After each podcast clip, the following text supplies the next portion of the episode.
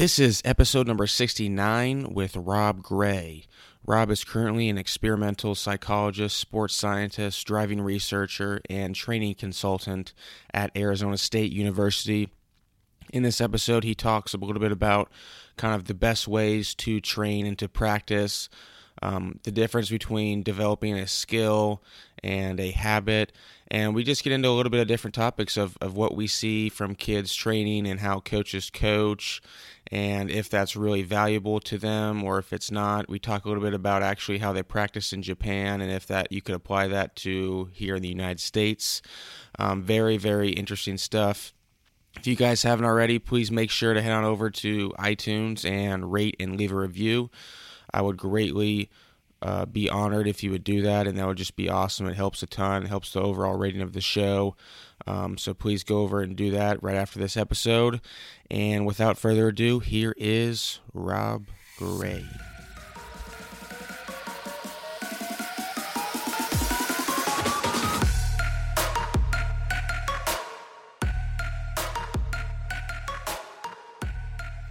We are now live with Rob Gray, who is the host of the Perception and Action podcast. Rob, really appreciate you coming on today. Oh, thank you. Pleasure to be here, Patrick. So I kind of like to just start out, and if you could possibly give the listeners a little bit of your background, um, that would be fantastic. Yeah, so I am. Uh, I'm currently a, a, faculty member at Arizona State University. Um, I started. I'm from Canada originally. I did uh, all my graduate school in kind of the in Ontario, Toronto area. Um, I did a PhD in in psychology, kind of experimental psychology, where I focused a lot on vision and performance, kind of basic aspects of uh, perception. And then I, I, kind of turned my eye to more doing more applied stuff. And for a while, I worked for uh, Nissan, the car company, doing research on kind of vision and safety. And then I, I kind of got more interested in sports kind of topics. And and I've uh, I did you know I've been in a sports science department in, in France, in Marseille, and in England, in University of Birmingham, and then came back to Arizona State. So um, I do a variety of kind of research on sports related topics, you know, handling pressure, virtual reality, kind of skill acquisition, and, and, and those kind of things. What have you learned um, overall from like dealing with sports? Um, I don't. I think you know I've really sports is a great. I kind of use it two ways. It's a great way to just understand kind of the basics of perception and cognition and and how we behave because it's an it's a situation where we're really pushing things to the absolute max, right? Where you know the times are so short and the margins for error. So I think it's a great place to study how hum, just general human behavior, and then you know the application side of it, trying to take your research and, and, and take it into application. And I guess, you know, I've learned, I've, you know, I've changed my view about things over the years, but I've learned kind of making that connection from research into practice is, is very challenging one. And, you know, you really have to get in there and, and talk to people and try it and, and do things. Uh, that, that's probably the biggest thing I've learned. Yeah. I mean, I feel like you're such a, you, a valuable tool for coaches and players because – everyone's trying to get that extra edge and, and kind of bridge that gap. And you know, like it, time is such an important factor in just everything that we do. So that you know, always coaches are trying to, you know, what can I do to implement um, a better practice plan, or from a player's perspective, what can, what should I work on? Should I just continue to just hit balls off a tee over and over again? Hopefully, you know, I get better. Um, I'm sure you've heard of the the um, example of it takes 10,000 hours to like master a skill. I think that is. Is that a mm. true fact or false? Yeah, I think you know there there's two parts to that. So that the that comes from a theory uh, by Anders Ericsson called deliberate practice theory, um, which at its core I think has some good ideas. Right, deliberate practice idea is the idea that to get better you need to like deliberately work on things you know identify things you need to improve at and work on those not just go out there and play around and mess around. Um, and that idea uh, i think is at core. The 10000 hour rule is kind of a, a number that actually an author that most people probably know malcolm gladwell came up with after looking at anders work. And that does not hold up. That that's some magic number where you transition from good to obviously you just think about it logically, it doesn't hold up. So um, there's no magic number of hours that you need to accumulate. Obviously, it's a lot in most cases, but um, so I, I wouldn't that ten thousand hour rule. Yeah, I wouldn't hold too much. Okay, made up made up number. Made up number. yeah, yeah, yeah. There's something. There's some. You got it from somewhere, but it, it doesn't really hold water. what did you think of uh, Daniel Coyle's book, The Talent Code?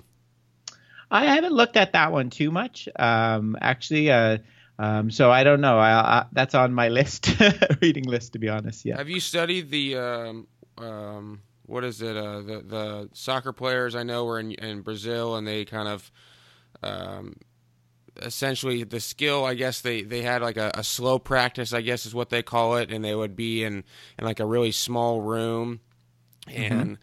they would obviously have to pass each other the ball like more times than normal, and they would that's how they would develop. I guess their footwork and and so once they got out to a bigger field um, their skills were so much more developed because of being in that small room. And he gave a bunch of different examples. Um, and then they brought up, you know, myelin and how that's an important role in developing a skill. Um, what do you think about myelin and developing the skill in that matter?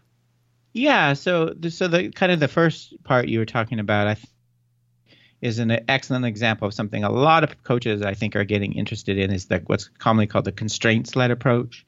So taking uh, you know practice and deliberately manipulating putting some constraint on the athlete like the size of the field or the number of players. Baseball you can do it in terms of the speed of the ball you know you know the hitting area um, to kind of force them to develop their skill and and and you know become you know learn a particular aspect of the skill.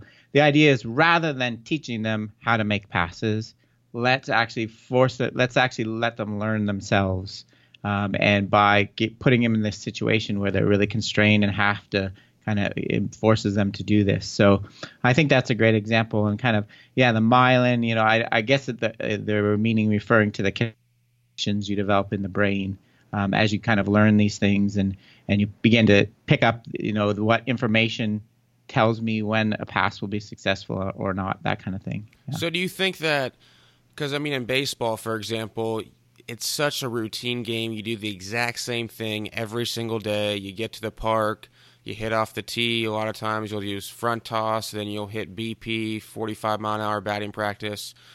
Do you really get better by doing the same thing every single day?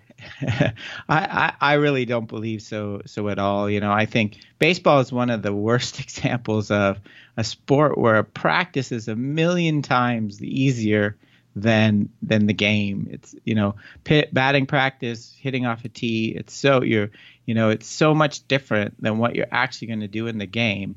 You know I don't know what value a lot of that has at all really. So I, I'm a big believer in variability in practice. So changing up the conditions, you know, making people better able to adapt to different situations rather than just doing the same thing over and over again. I know that's easy and that's the way we typically do it, but I think people are starting to change their mind about some of these things. Yeah. I think that in baseball, it's such a it's a game of well, this is how we've always done it, mm-hmm. and instead of like you were talking about, you know, adding some variability in there to, to change it up a little bit to make to make you better. And it, and there's so many baseball players out there listening. I mean, heck, I was one it's so mental, and there's so many guys who it's about feeling good so much. Um, do you see that? Have you seen that at all? When a lot when you talk to, I guess, coaches and players, like, well, this is how we've always done it, and you know, the, the guys feel good, so I mean, we have to keep doing it. Yeah, definitely. I think there is, uh, you know, there's a few few points mixed up in there. Yeah, I definitely see that attitude. At the same time, baseball is getting a lot better. You know, kind of with we get more analytics. I, know teams I work with are getting way more uh, progressive in terms of practice design and things. Um, yeah, feeling good is you know there's there's a few points there. One is you know you have to kind of convince people that learning and, and getting better at something's messy, right? It requires you to look bad. It requires you to look bad sometimes, and sometimes really good athletes don't want to do that, especially in front of you know they don't want to put them in a situation where they're going to miss the ball a whole bunch of times because you've made the, the pitching conditions really hard. So, kind of convincing your your athletes that that's okay and that's part of you know, environment is is definitely part of it as well. And then I think you have to think about what's the purpose of practice, right? Sometimes practice is just to make the purpose of practice should be able to make them feel good and confident and ready for the game. You know, right when you're close to a game, you don't want to be changing things a variable and making people struggle probably. You want to make them feel confident when they leave. So you have to think about when you're doing these kind of manipulations too let me take you back to when you were talking about uh, working with some Major League Baseball organizations and some things of, of just other teams in baseball. What are they looking to do, or what are they trying to do in practice to make it more valuable? Um, I think there's you know there's a few things I think uh, you know understand. I, uh, teams are starting to want to you know are we getting the most out of our practice design? You know, is we yeah we've been doing infield drills this way forever. You know, could we you know is there ways that we might do it better? So sometimes that what I've done is just gone and observe and kind of make suggestions, and then and then also kind of the you know the transfer representative representative practice kind of ideas is what we're doing here. You know, if we want to work on pitch recognition, for example, and we're just going to have a batter stand there and call out you know, say st- fastball, curveball, is that actually going to transfer to actual p- improved performance? So, so they kind of think, starting to think more about, you know, are these drills actually going to do anything, rather right. than just trying everything and saying, oh, it can't hurt, right? So. Uh, that's a, that's still a hard sell to get people to change that attitude, though. Definitely. Well, actually, in Japan, um, contrary to what happens in the United States, they actually will have a a pitcher um, and actually pitch like fastballs, curveballs, changeups, everything full speed during, before a game. Versus in the United States, before a game batting practice, they'll go throw 45 mile an hour BP, just cock shots right down the middle and crush them. Does that that sounds like Japan has has a little bit of a better way of doing it than uh, than we do over here?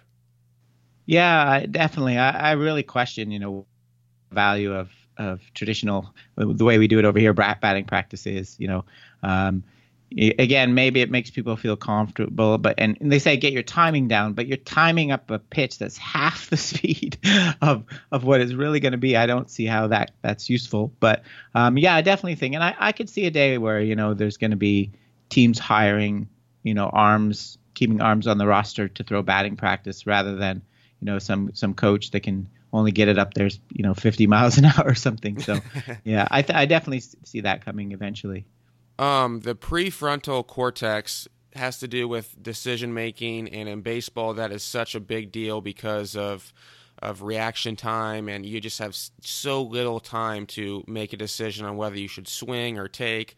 Heck, that was my problem. That's why my career was over. I swung at everything half the time. it says that, I, from what I've read, it, it's not that's not developed your prefrontal cortex until age 25. So how are some guys able to have better plate discipline than others before then if it's not fully developed until that age?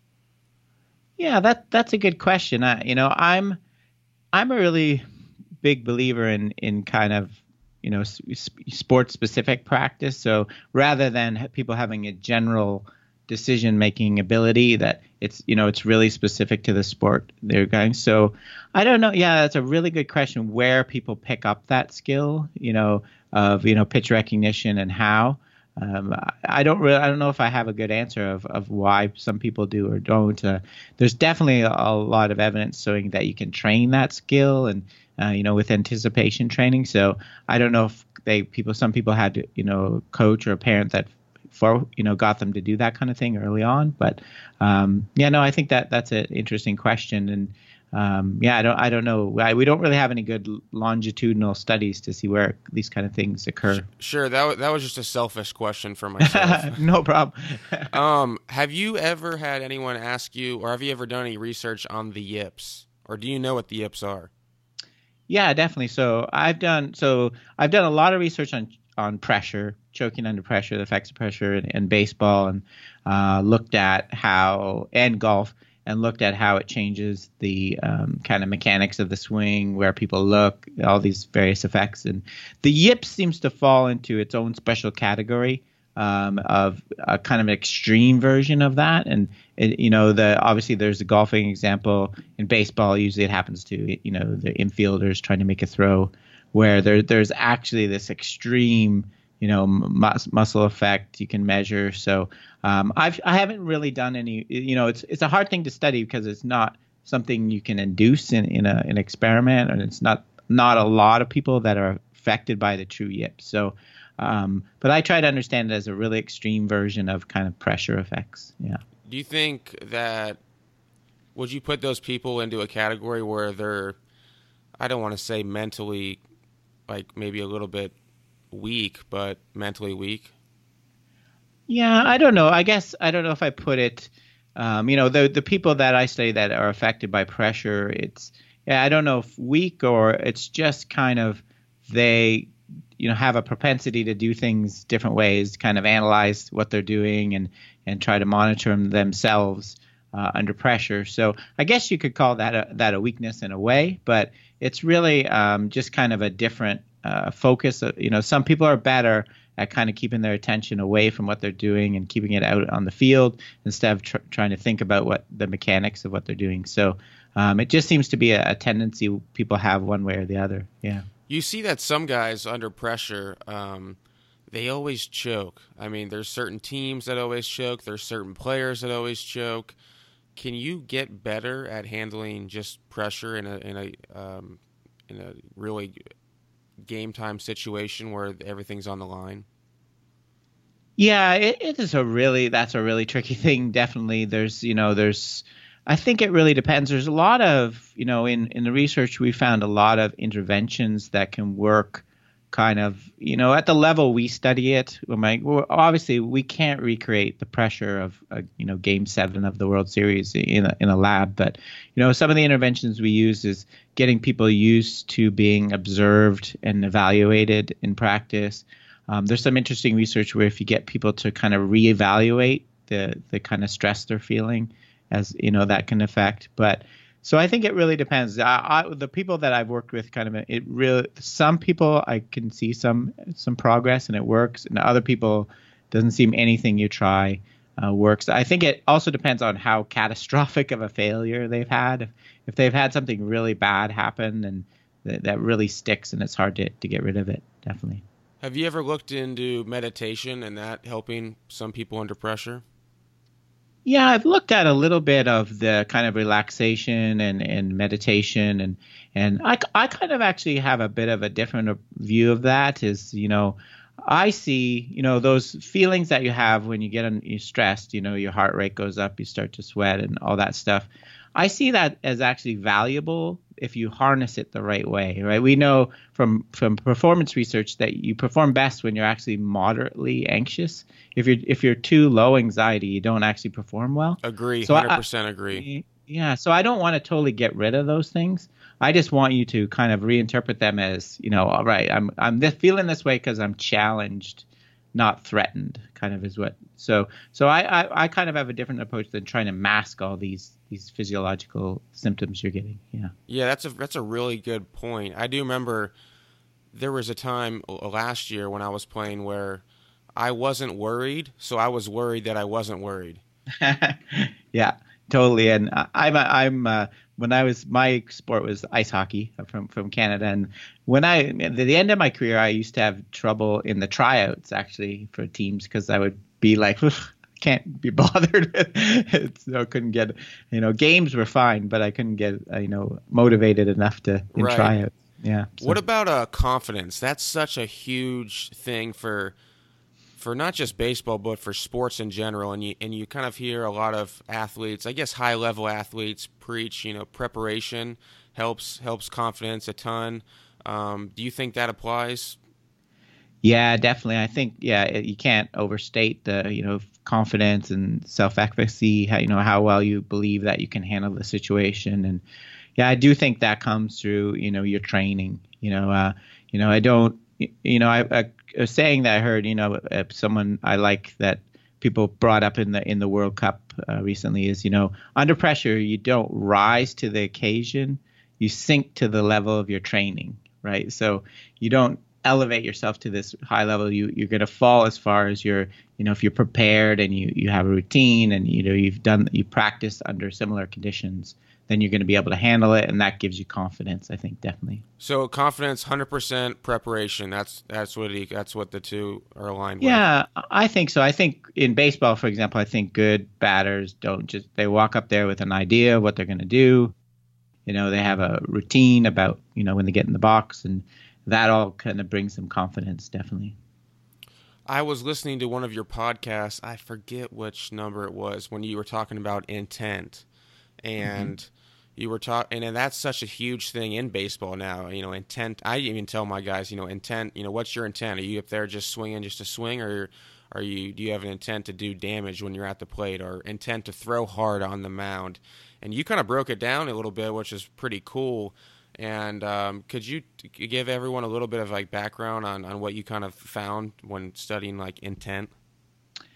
Yeah, so I think it also fa- falls kind of in with um, this the deliberate practice idea in a way that you know you need when you're training you need to have an intention for what uh, you know what is I'm trying to achieve here, what's my goal, you know, instead of just walking up and hitting a whole bunch of balls in, in, batting practice, what exactly am I trying to work on and improve and stuff? So, yeah, and I, I think there's a couple of things. You know, the the there's lots of research showing that when we learning a skill and we intend, you know, with the intention of doing, uh, being evaluated or performing it later, it totally changes the way we learn it.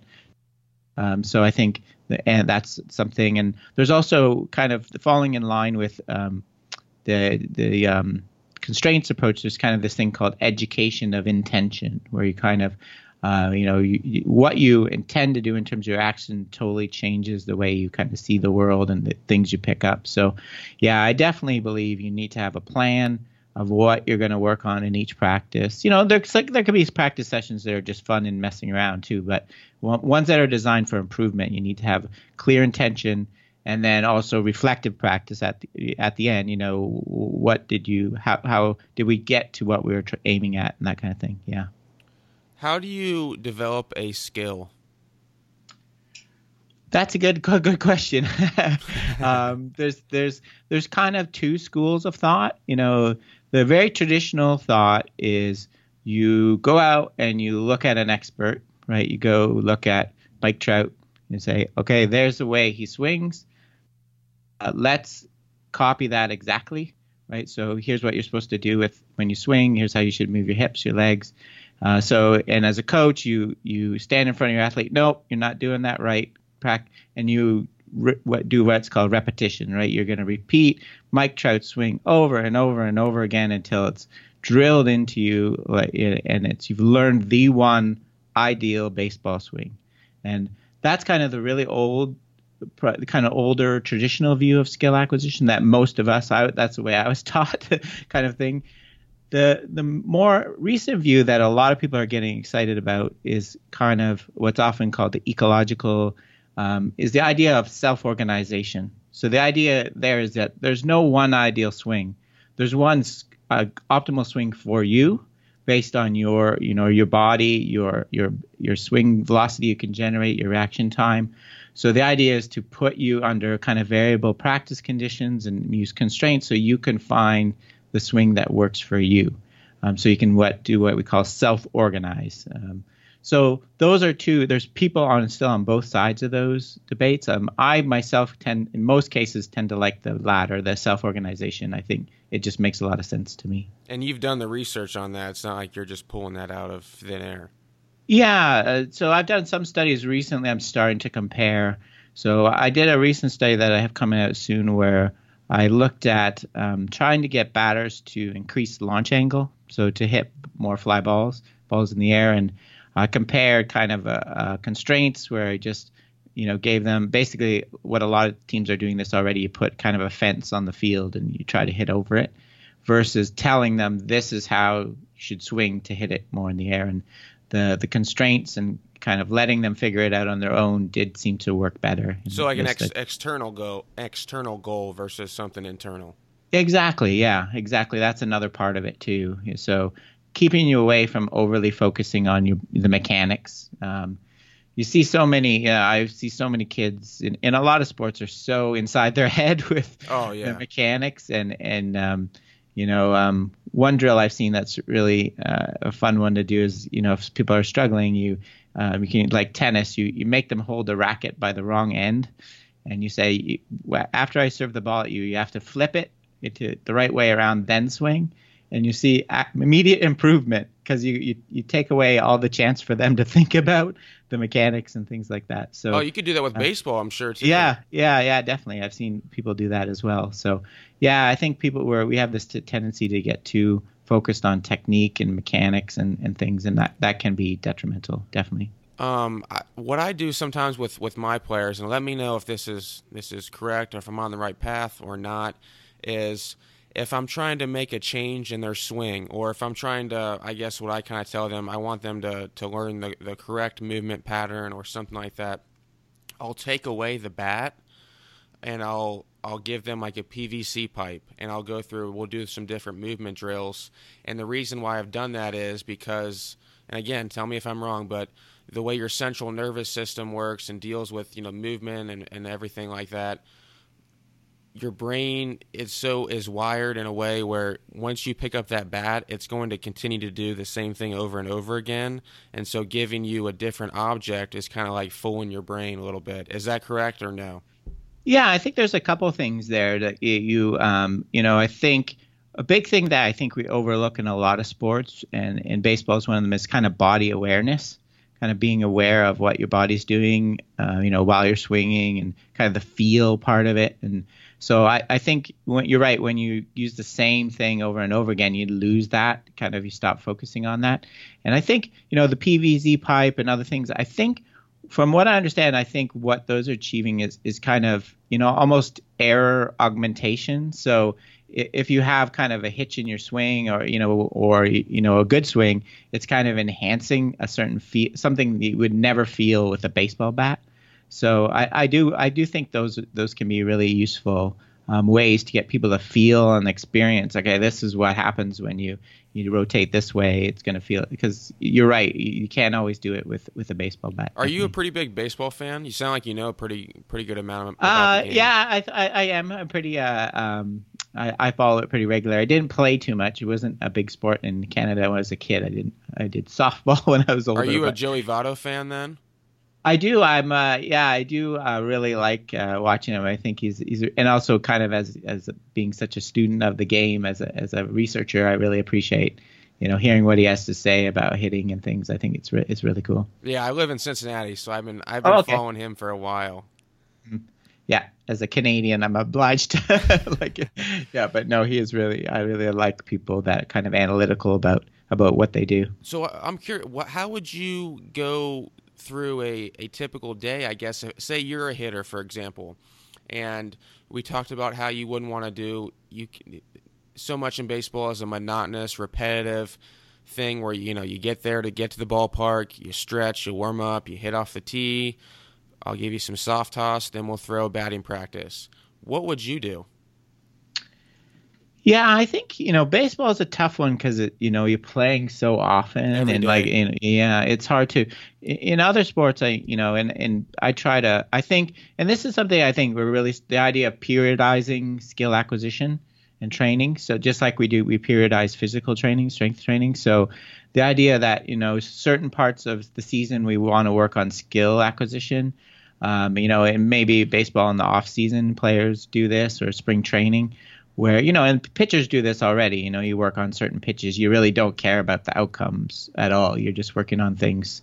And then as you move closer to competition so at that that stage of training you want lots of variability you want to identify certain things that you need to work on and then um, you know really kind of get messy. And then as you get closer to competition start to get more kind of block practice low variability giving you that confidence we talked about and, and things like that. So how to implement that in a baseball season is a bit more challenging, right? Because you don't have as much time off, uh, you know. But so I, th- I think you know I'd like to see that somehow incorporated in it in, in you know practice, whether it's just within a small session, you know, having a more variable part to it and moving towards more uh, low variability within the same session. But I think it's something we need to think about and, and, understand the best way to do it. Still, yeah. Yeah, I definitely agree, and I, I, like the way you kind of said that. Where in the off season, let's add you know a little bit harder drills and everything like that, and then leading up to competition uh, tone it down a little bit. What do you think about reps? Because there's some guys who just hit, hit, hit, hit, hit, and or they take so many ground balls or or things like that. Is it kind of the more the merrier type of a deal when you're trying to develop a skill, or is there a time where maybe you're actually getting worse by doing too much? Yeah, I don't know. I guess again, uh, you know, I think it depends on what your goals. I, you know, the the the phrase that you might hear in, in, in skill acquisition research is it's attributed to this this researcher Nikolai Bernstein. Um, is called repetition without repetition. So the idea is to get you to do the same thing but not in the same way. So fielding ground balls, you know, giving you different angles, different speeds, different situations to field it, I think is really valuable. Getting you to do the exact same movement over and over again is not as valuable. Uh, I see it. We want that adaptability, flexibility in your movement rather than trying to produce the same movement every time. So, but I think there there's definitely a limit to how valuable that can be. You know, I, I know I think it's it's up to the player. Again, that's probably getting into a confidence type of thing. Too. Sure.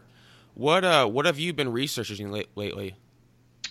So yeah, so the the the biggest thing I've been I've been doing a couple things is um, with respect to baseball. One is the one that I mentioned, trying to directly compare um, different kind of coaching techniques, whether it's kind of verbal instruction, uh, internal versus external uh, constraints. Um, this this thing called differential learning. So there's not many much research there co- directly comparing these and how, how they well they work. So so that's one thing I'm working on.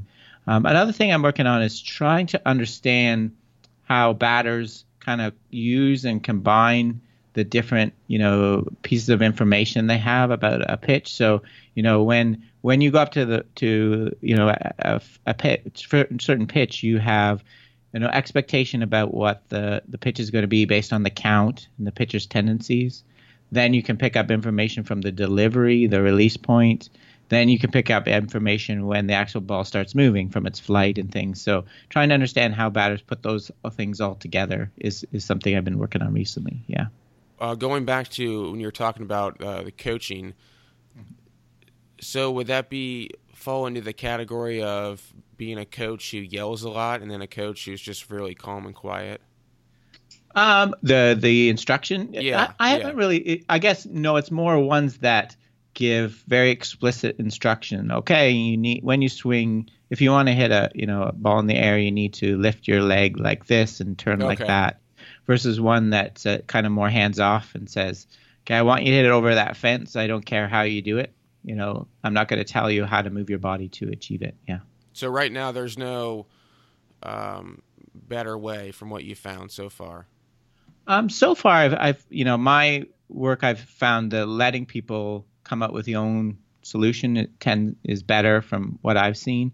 Um, that doesn't mean you stand off and do nothing. You have to kind of step in and and guide that process. But for me, I, am seeing better results um, when I when batters do that uh, than when I give them really uh, try to give them explicit instructions about how to hit.